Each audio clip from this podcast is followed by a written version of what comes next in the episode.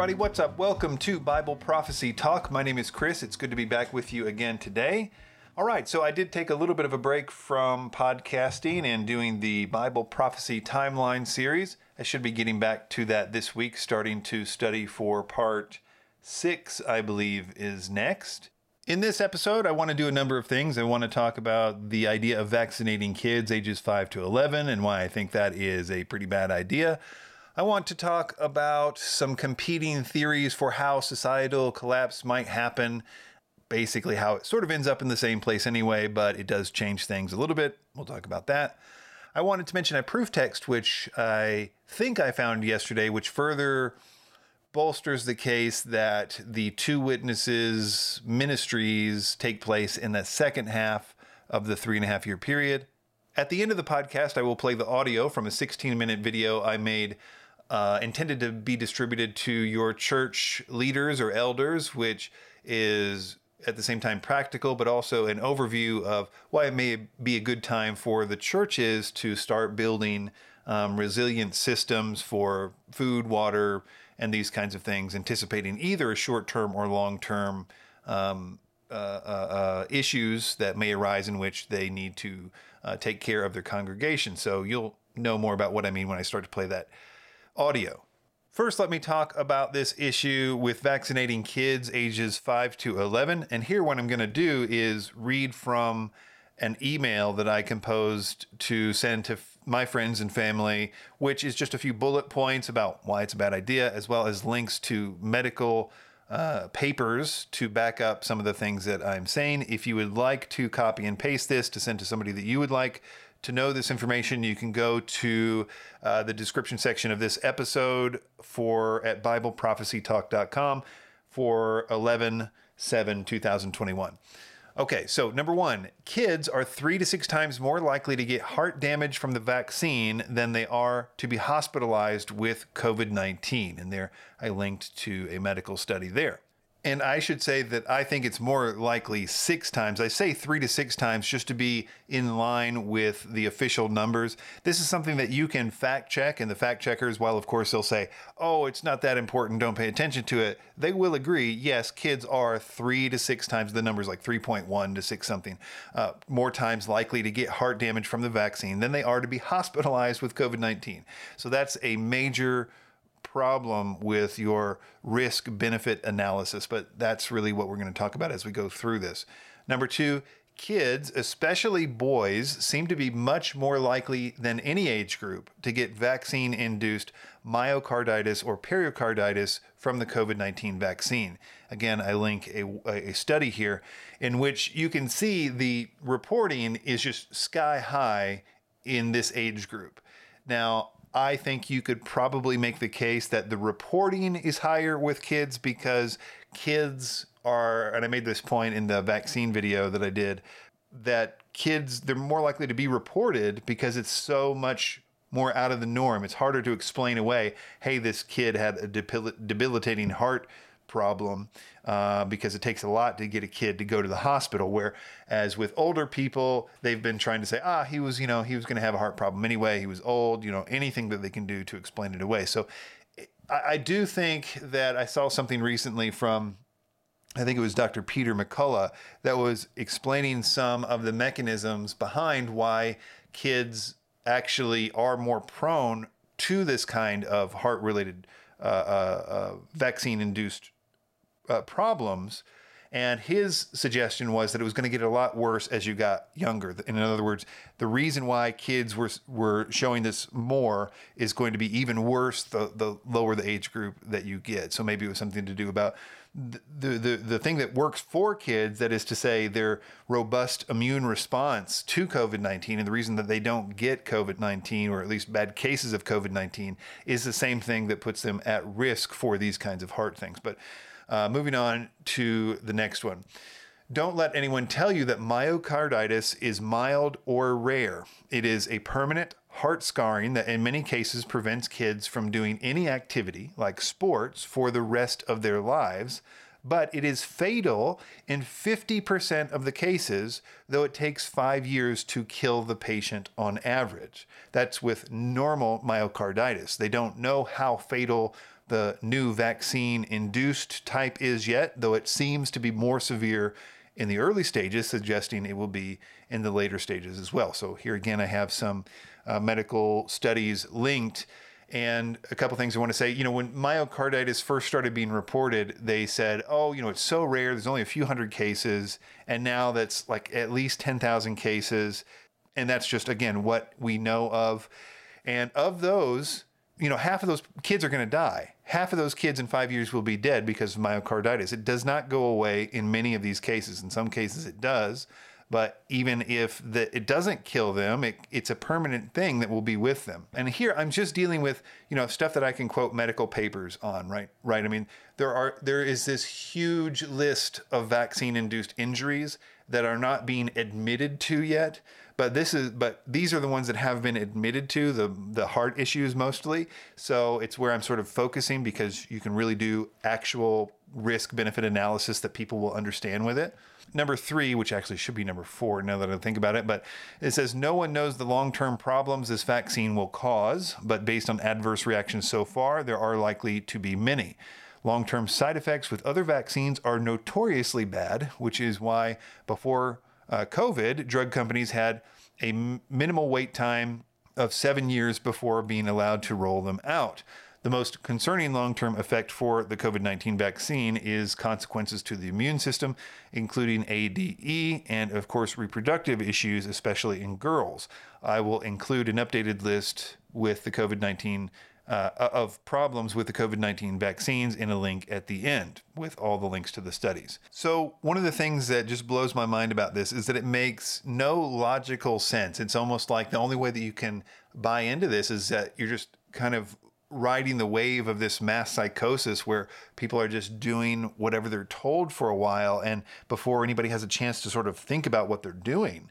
And I really do think that that's maybe what's happening here, because this makes no logical sense to give this to kids. Uh, a video that made the rounds this week was in the, I think it was the approval board. So it was probably the F D A and one of these sessions where the public is sort of uh, cross-examining the F D A from their findings from their studies. And they were saying, okay, well, according to your numbers here, kids are more likely, this is going to kill more kids than it's going to save from COVID nineteen. There is just no way around that. From your own analysis, the stuff that you will admit to, which is not very much, uh, but just based on that, you're going to kill more kids than you could possibly hope to save with this.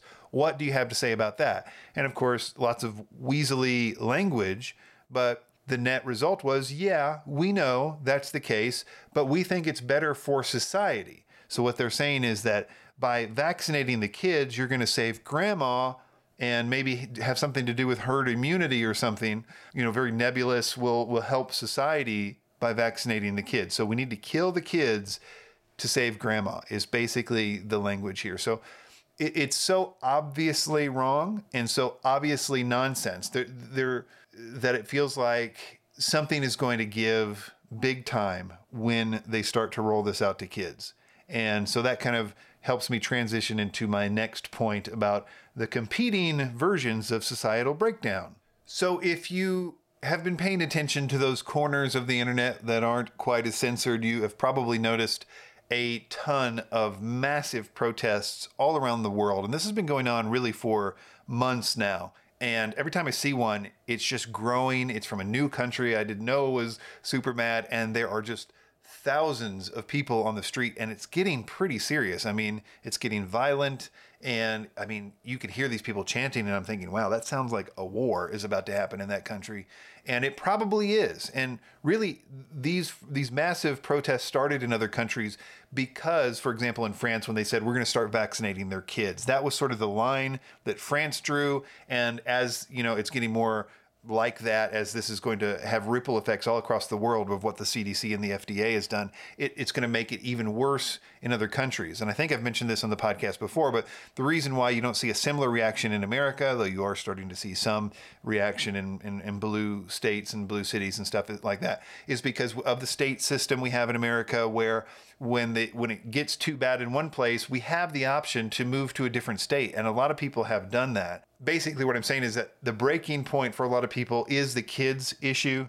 And that's where I think you're going to see a lot of lines being drawn in the sand. And when you don't have anywhere else to go in other countries, that means a hard line stance. It's going to get ugly. It's going to get revolutionary. It's going to be serious business. Add to that unrest, of course, that we're going to be dealing with inflation and massive shortages of all kinds of stuff. And a lot of people are about to lose their jobs. And I could name a half a dozen other things that are problematic. So what do I mean by competing theories of societal collapse? I think that there are two possibilities if we take the premise that we will go into a world government. So this is somewhat of a pessimistic view, but it takes as a premise the idea that the people with the overwhelming amounts of money and power here are trying their best with all their money and power and influence to get us to a world government. So that is their goal. The question is, if we are not powerful enough, or you know, if if the Lord doesn't intervene, basically, um, then that's where we're going. The question is, how do we get there? And I think that there are two real possibilities, and they sort of depend on the nature of the fallout of the vaccine, I think, as much as it does about censorship. And I'll try to explain what I mean by that. So in the, and I've held both of these and uh, and talked about them both on the podcast at different times, and I am sort of waffling between the two. But so the first idea is that it really doesn't matter how much the vaccine kills people. Let's say this winter comes and, you know, millions of people die and, you know, they do the, th- the thing they're doing right now. It's like, whoa, we don't know why all these people are in the hospital dying of blood clots. Who knows? It's a big mystery, you know, and that has a lot to do with censorship, because we certainly know that censorship is sort of gobbling up all the good media at this point, and it will continue to do so.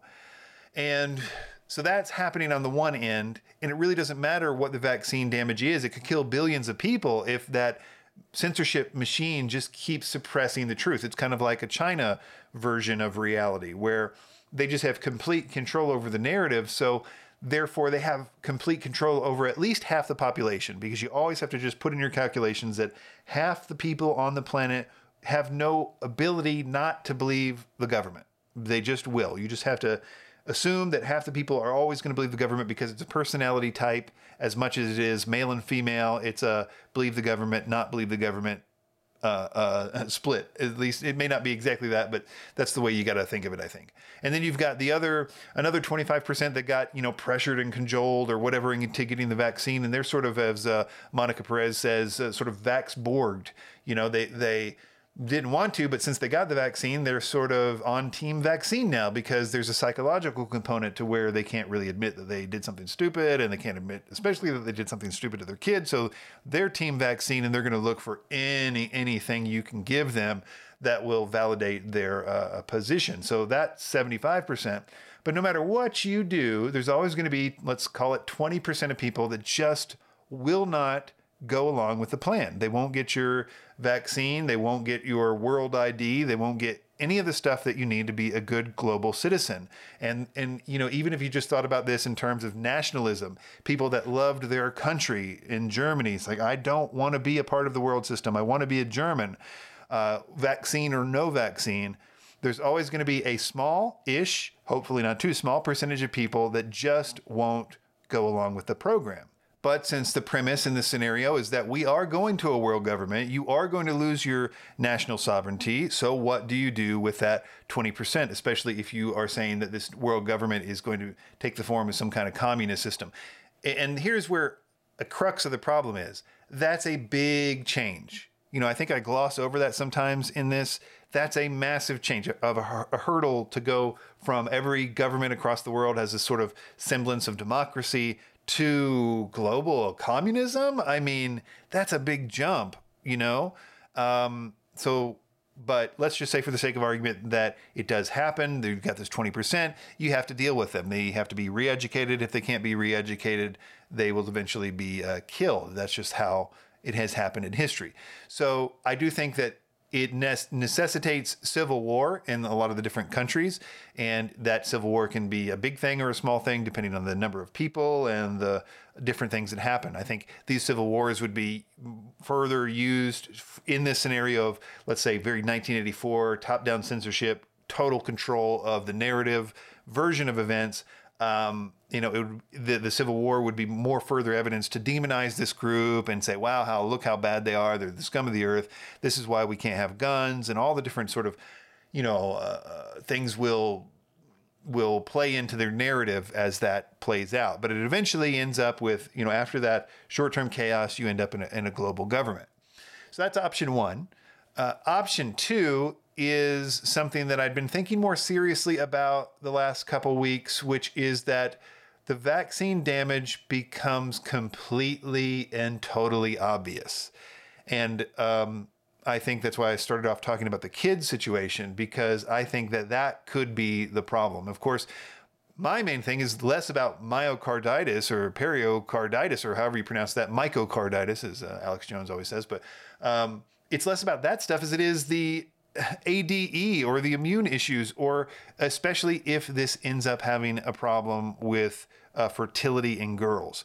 And I should mention here too, side note before I get into the second one, this concept of, this has also been going around the last week that did not get as much play as I think it should have, which is they showed, there was this uh, computer programmer, as best as I can tell, that did this analysis of the lot numbers of both the Pfizer and Moderna and Johnson and Johnson vaccines, or at least Pfizer and Moderna. I'm not sure about Johnson and Johnson. In which, and they made this, they make this very, very hard in the VAERS system. If you've ever looked through the VAERS system, it's like intentionally nonsense to try to make correlations. It's so convoluted of data. Um, but every VAERS entry is supposed to have a lot number, which lot number caused this bad reaction.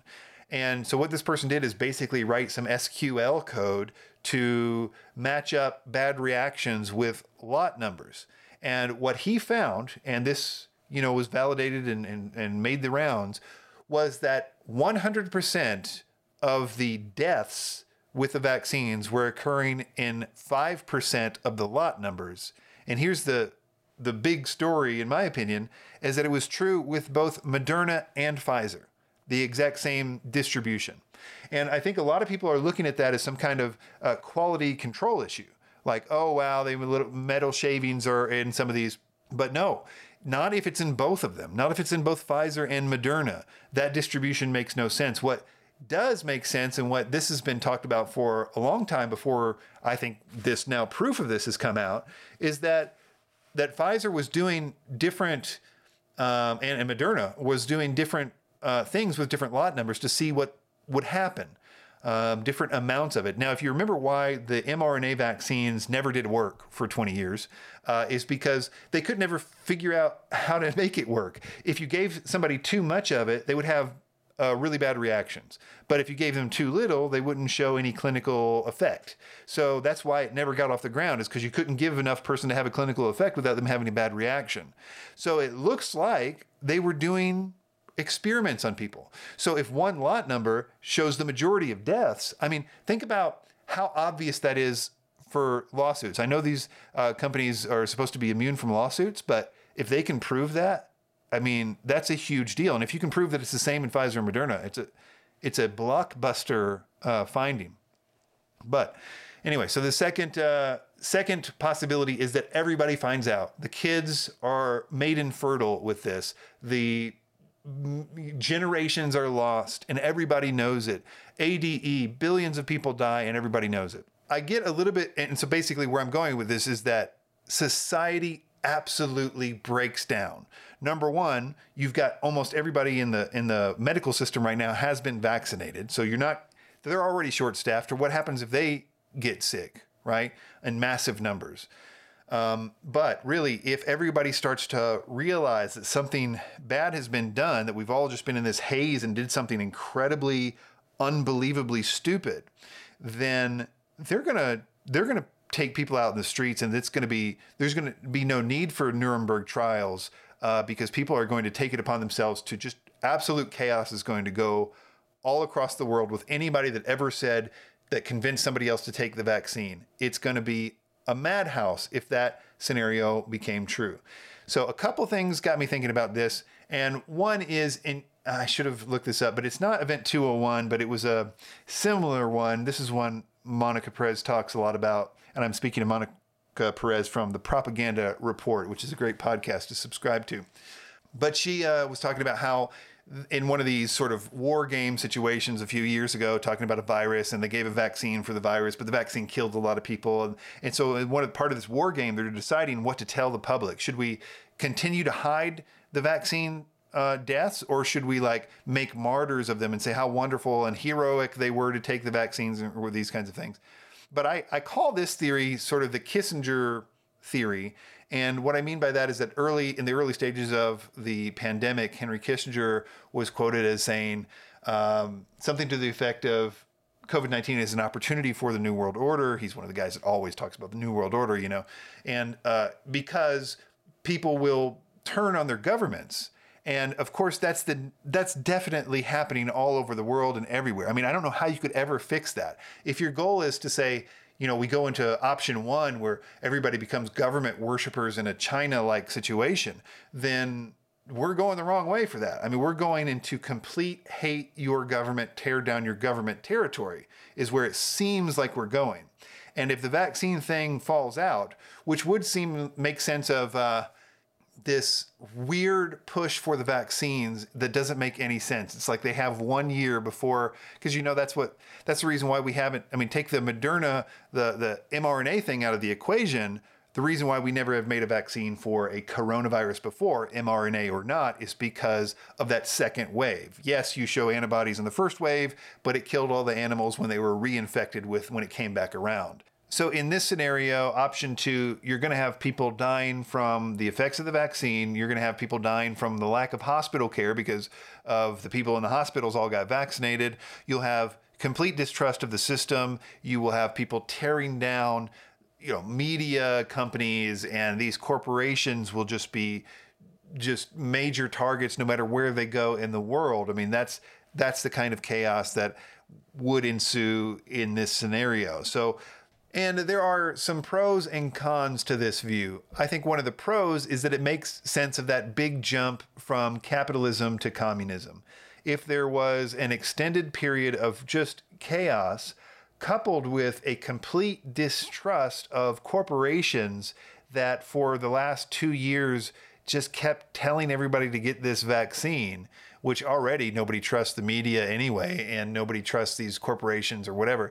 So that gets us to that place of global communism to a better degree, though we would have to find some way to trust the new system, which has to be presented as sort of the alternative to that, or at least just a way to eat again. Uh, somebody with a plan to give us food at the end of that could also just be, could give us whatever. So that could be the one way. The reasons I don't think much of the theory is that if you think of the World Economic Forum and Klaus Schwab, and sort of their big overarching concept is this sort of, what do they call it?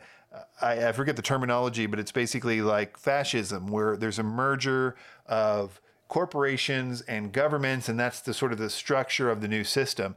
And in this scenario, that really doesn't work because the corporations will be massively distrusted. I mean, how could Pfizer possibly be a part of this new system? Or many of these media corporations, for example, how could anybody ever trust them again in the midst of that, unless they just, again, assert control because they have food or something like that? It could be that the people behind the corporations, the, the with the actual money, that they can interchange between corporations. They're not actually a part of the system per se. Uh, they're the people that are actually pulling the strings on all this, and they can be a part of whatever's coming next, whatever they call it, the the kings, basically. And I guess that's the point I want to make. What if, what if the thing that we're going to go to next is so qualitatively different than anything that we've known before?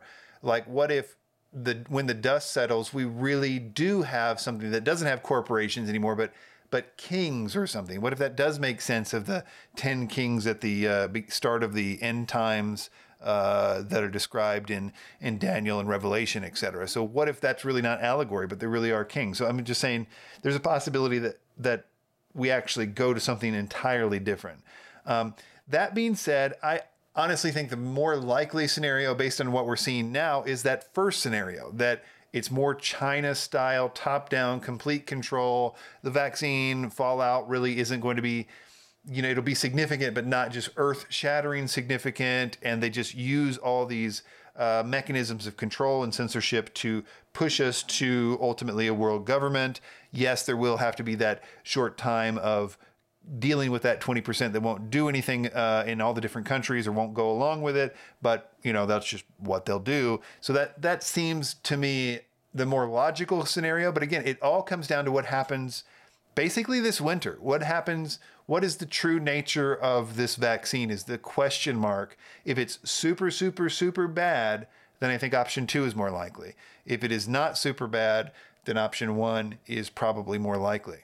I know that was sort of a downer, and I do think that there is another option in which liberty prevails, and that is the option that we should continue to pray for and protest against and, uh, you know, do all the things that we can do uh, to be just normal, good citizens. This is a this is an evil thing that's happening, and historians, if free historians exist in the future, there will be no doubt about what's happening here. There will be no doubt that this is an evil totalitarian attempt at a takeover in which mass murder is happening.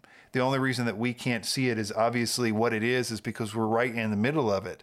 And um, but but make no mistake, if if if they don't succeed in completely taking us over, which is a big gamble on their part. Uh, and remember, Satan doesn't have he doesn't get to just dictate when the end times happens. He you know, sets up systems and he runs it through to conclusions. And typically the more evil they are, the harder they fall.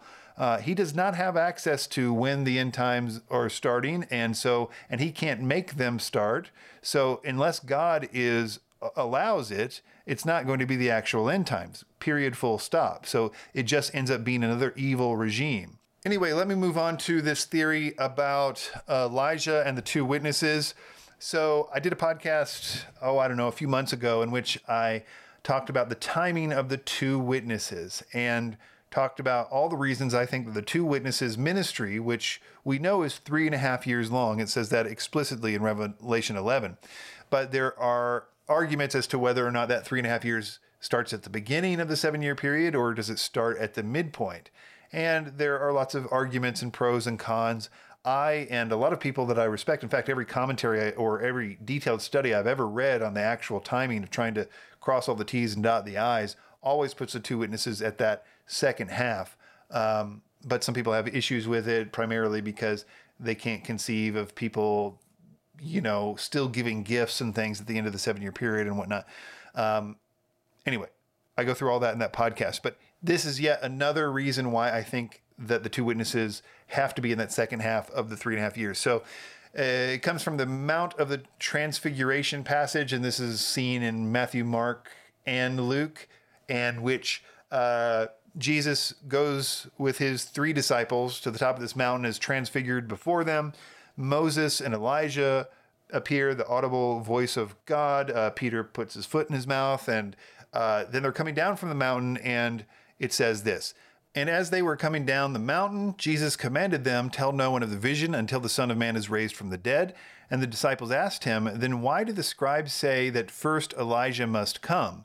He answered, Elijah does come, and he will restore all things. But I tell you that Elijah has already come, and they did not recognize him, but did to him whatever they pleased. So also the Son of Man will certainly suffer at their hands. Then the disciples understood that he was speaking to them of John the Baptist." So I want to zero in on this phrase, Elijah does come, and he will restore all things.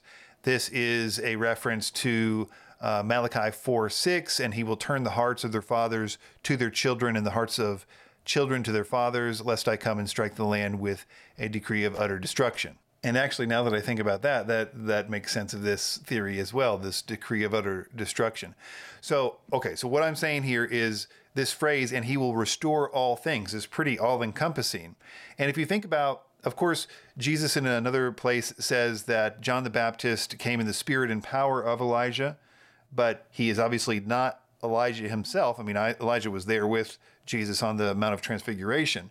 And a lot of, but in other words, Elijah will also uh, return a second time to, to fulfill his ministry, to usher in the Messiah in, when he takes his kingdom. And that's why a lot of people understand one of the two witnesses to be Elijah. For example, he is calling down fire from heaven, something that Elijah does, something, uh, uh, anyway, a lot of people understand that to be Elijah. And if you take this phrase, and he will restore all things, as part of the thing that Elijah, that is one of the two witnesses, will do, how can that possibly make sense in that first uh, that first three and a half year period? If, you know, so let me read real quick uh, Revelation eleven, the relevant passage about, if you remember, the, the three witnesses, uh, they, they uh, for three and a half years, they preach against this evil system and they're hated for it. Basically, the people in Jerusalem celebrate when they're finally killed. Uh, but after they are killed, it says this, But after a, th but after the three and a half days, so they, they lay, they are lying dead in the streets for three and a half days, a breath of life from God entered them, and they stood up on their feet, and great fear fell on those who saw them. And they heard a loud voice from heaven saying to them, "Come up here." And they went up to heaven in a cloud, and their enemies watched them. And at that hour there was a great earthquake, and a tenth of the city fell. seven thousand people were killed in the earthquake, and the rest were terrified, and they gave glory to the God of heaven. The second woe has passed. Behold, the third woe is coming soon. Now listen to what happens next. The seventh angel blew his trumpet, and there was a loud voice in heaven saying, "The kingdom of the world has become the kingdom of the of our Lord and of his Christ, and he shall reign forever and ever." And the twenty-four elders who sat on their thrones before God fell on their faces and worshiped God, saying, et cetera. So this is the moment.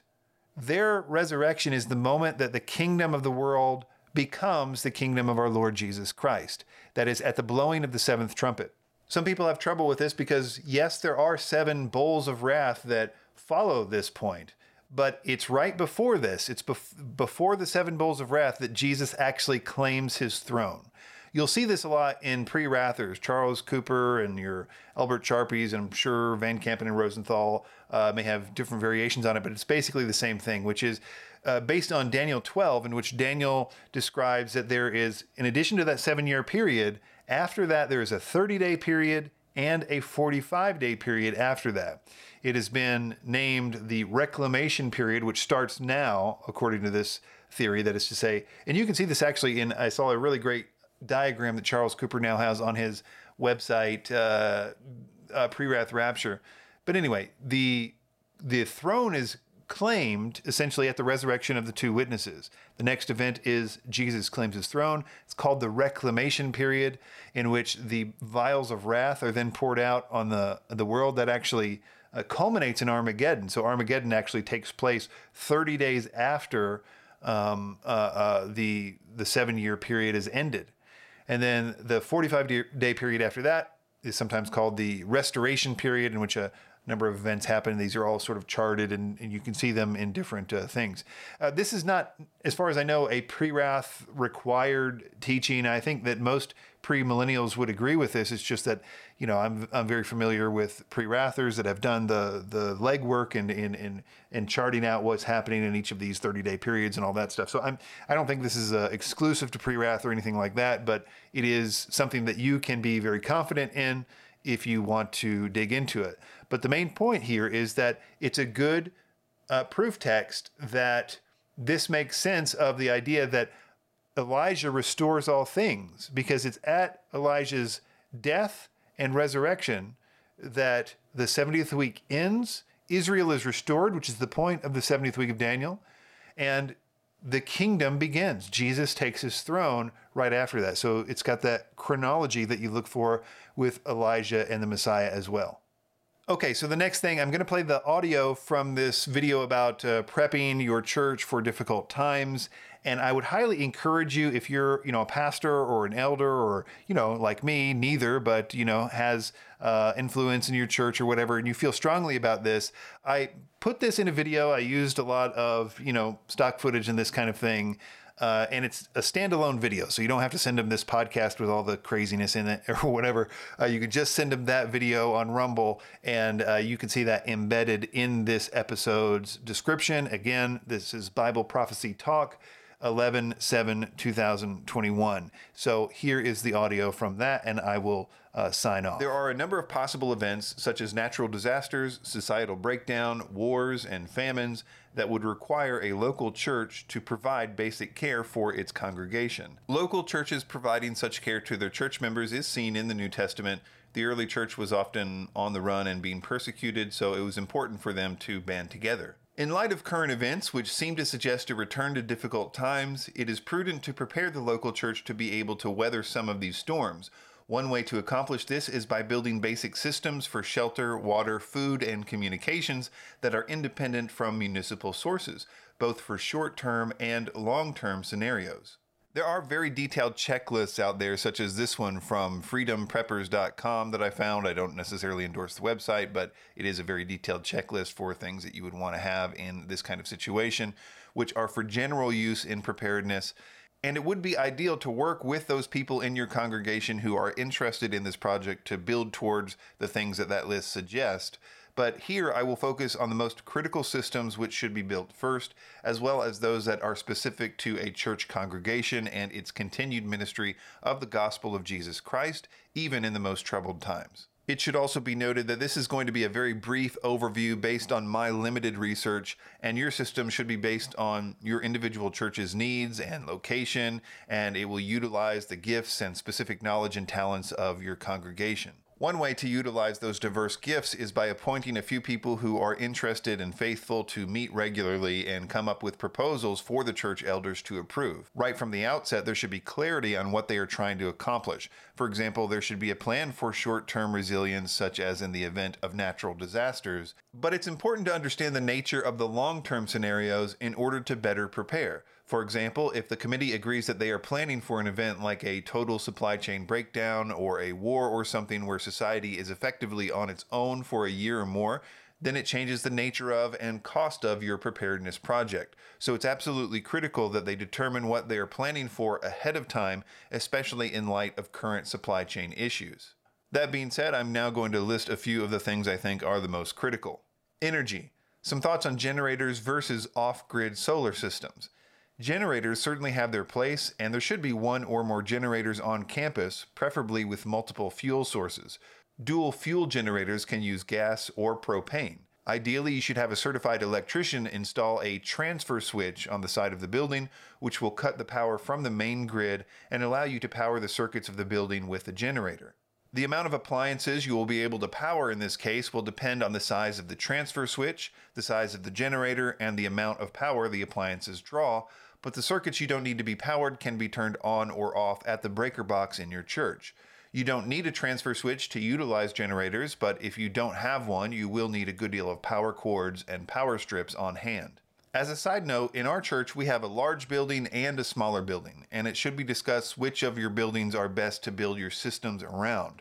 For example, which one is able to prepare food and which one is more secure might be things you consider. Some generators are whole home generators. These come in a variety of sizes and are typically either propane or natural gas or even diesel powered. These are usually designed to automatically turn on when the power goes out and turn off when it comes back on. I'm not necessarily a big fan of the automatic nature of these and would rather have complete control over when to turn them on and off in order to avoid wasting fuel, and there are some of these types that give you those options. Let's talk about fuel storage for generators. Propane is the best option for fuel storage. It has an almost indefinite shelf life in its liquid form. Diesel is second best with a shelf life of about six to twelve months, with gasoline being the worst with around a three month shelf life, though both gas and diesel can be extended to around two years if it's pure gas with fuel stabilizer added and stored in correct containers and correct conditions. While generators are great for short-term, disaster-oriented problems, they are not at all good for more grid-down, long-term situations. The main problem is the availability of fuel. For example, a twenty kilowatt generator, a decent choice to power a medium house, burns three and a half gallons of propane per hour. So even one of the largest above ground tanks, a thousand gallon propane tank, would last about two hundred eighty-five hours or about twelve days. Not bad at all for the short term, but for the long term, it's essentially useless unless you can find access to a propane company willing to deliver to you. And of course, similar problems exist with diesel or gas. Those are just not fuel sources that you can make yourself, and it requires a working supply chain to access. I think either way, a church should have a large propane tank on the property. Ideally, they should have lines installed to the building with universal couplings that can utilize camp-style appliances. This way, they can be used for heat sources or for cooking. Even if you didn't have a propane stove or a propane heater installed, if you had the right couplings, you could use camp-style stoves or camp-style heating elements, which can be bought at a local big box store. Ideally, your generator would be dual fuel and able to utilize the propane from the large tank on the property. It would have its own independent hookups where you could also use propane tanks from barbecue grills of the members of the congregation in a pinch, as well as gasoline siphoned from gas tanks for the maximum versatility. So smaller dual fuel generators and a transfer switch on the building is probably my personal recommendation, but it's a decision you'll need to think through with the experts on your team. Solar power is the ultimate in off-grid power, though. If your church building has a large roof and gets a good deal of sun, then all the better. Though the panels can also be installed in an array on the ground, which is less secure, but they would be easier to access for maintenance, which would be especially important if you live in an area that gets a lot of snow. Most solar systems out there are designed to be, quote, grid-tied, meaning that they are meant to save money on your electric bill, and if there is unused energy, the power goes back into the grid and you get credit for it. This is not what you would want. Grid-tied systems cannot be used when the power goes out, because they do not have a transfer switch and they don't have a way to store power. It may be possible to have both. I have seen people talk about this by adding a battery bank and certain electronics that allow it to happen, but it's not standard practice. Most solar companies also offer a so-called off-grid solar system, which uses a battery bank to store power for use on cloudy days or at night. These off-grid solar systems can be modular, so you can use them to power pretty much whatever you want, with the limitation being the cost. Solar panels, inverters, lithium-ion batteries, and all the gear that you will need is pretty long-lasting stuff, but it would be impossible to find during a bad situation. So the main downside to solar is that it must be installed before something bad happens. Solar is also preferable for security reasons. If the situation you are in involves a scarcity of resources like food, a loud generator would surely draw unwanted attention, whereas solar panels mounted safely on the roof are very hard to notice and, of course, make no noise. As I said, solar systems are quite modular, meaning that you can start small and add to them as you go, though you will need to mention this to your solar tech ahead of time because it will matter as to the equipment that they will recommend if you want to add to it later. I would recommend contacting your local solar company and having them give you a quote on an off-grid solar system with a lithium-ion battery bank. I would also order extra parts for critical systems. That being said, if you have someone in your congregation that really understands this kind of thing or has the capability to learn this kind of thing, you can save a huge amount of money by buying a wholesale kit and installing it yourself. The final thing I'll mention about energy is heat. If you live in a climate that gets really cold, you'll need heat, and it may be the primary thing that your church needs to provide during a short-term or long-term event. The aforementioned large propane tank should have multiple lines ran to space heaters. This could last all winter if used sparingly and with small rooms. But for the long term, the only real solution is a wood-burning stove or similar wood-based heating sources. One of the strengths of this church-based preparedness system is that you're going to have people, that is to say labor, and it's likely that some people in your congregation already have downed trees on their property that are seasoned and ready to be burned. Admittedly, it's a big step drilling a hole in your church to put a wood-burning stove in, but perhaps you can buy a stove or two with all the tools needed to install it so that you have it in the event that you need it. Water is the next critical system that you can't do without. In the preparedness food storage area, you should have drinking water stored for short-term use. This can be in the form of B P A-free small bottles, or perhaps even the large bottles at big box stores meant for drinking fountains to get more bang for your buck. But if long-term resiliency is your goal, then there are two options to consider. A water well. If you live in an area with abundant and clean groundwater, it's a terrific solution. You can have a well dug on the church property. The downside is that a well pump requires electricity, often a pretty significant amount of electricity.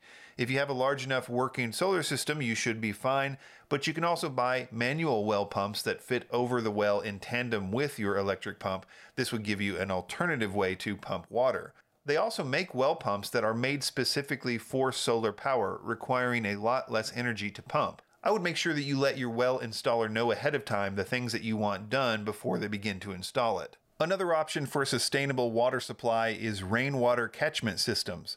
This only applies for areas that get rain, but not that much rain is needed to fill the tanks. And the larger the roof is, the less rain that is needed to get a significant amount of water. Rainwater is also really good if you decide to grow food on the property, as you can water the crops with the rainwater very easily if you develop a gravity-fed irrigation system. The downside to rainwater catchment is that it can freeze in the winter in cold climates, and so some people choose to bury their tanks, but this gets right back into the well pump electricity problem. There are lots of sizes of tanks you can buy and lots of different materials you can use, but you can use just about anything for a rainwater catchment basin.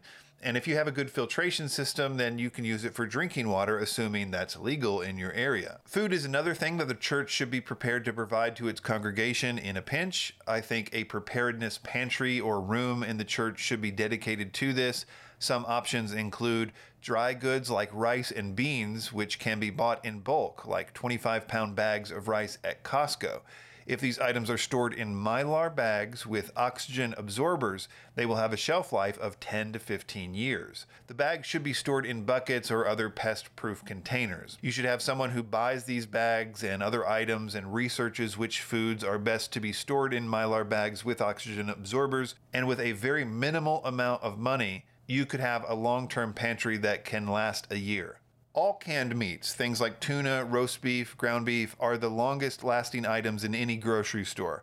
The official best buy dates on these cans is often five years long, but there's no known true expiration date. one hundred year old cans of meat have been found and tested for bacteria and have been shown to be safe. There are lots of reasons that they can go bad though, dented cans, hot storage. As a rule of thumb, if it's bad, you will immediately know it because it will smell bad. Professionally freeze-dried food has a shelf life of up to twenty-five years, but here again, that's just a best buy date. It can be a much longer or shorter time, but freeze-dried food is getting harder to come by these days and costs a lot of money. The best long-term solution is to have enough food on hand to get your congregation through while you spin up your own food production, so you will also need to have seeds on hand. You may or may not want to do agriculture at the church. It depends on the church's location and resources. Security is one of the main concerns here. It may be that a member has land not far from the church, preferably in walking distance, that you could use. I will briefly touch on security. In a situation where there are desperate people, there will likely be atrocities. The strong will prey on the weak. Men in groups will raid homes and other targets that they see as easy. A church has the ability not to be a soft target. You can appoint men for twenty-four hour security to guard either the building or the agriculture or whatever.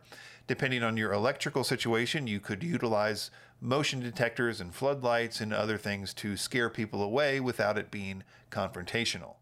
Next up is communication, and I'm going to gloss over the basics of communication as well. I think you should have, for example, shortwave radios on hand to see what's going on in the rest of the world.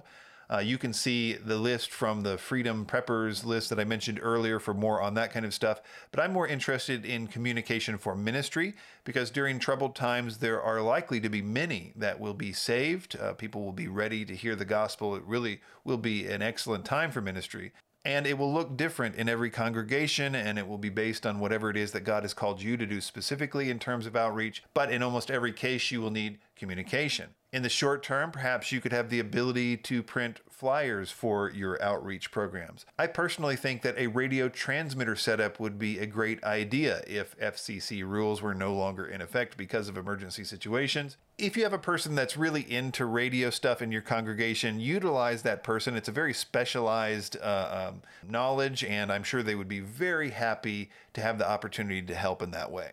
With shelter, I didn't have much to add, but I was thinking that you could allow the church grounds to be a place where people in the congregation could park their campers or R Vs, which can serve as temporary housing.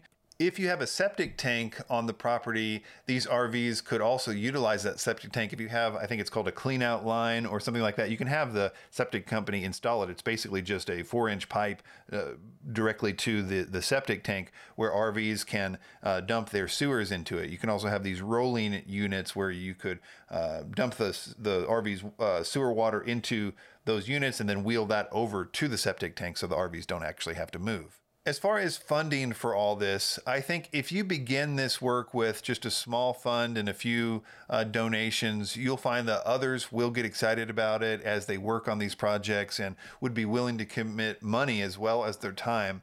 After all, they will understand the need for investing in this kind of thing for their own family's future security as well. I think a lot of people want to do this kind of stuff at their own house, but for various reasons, they know that it's it's sort of worthless because in the event of a real situation, they really won't have the ability to do it all on their own. So I think people will see the need for a community in a real event like this. And really, churches are the ideal place to make all this happen. They have the labor.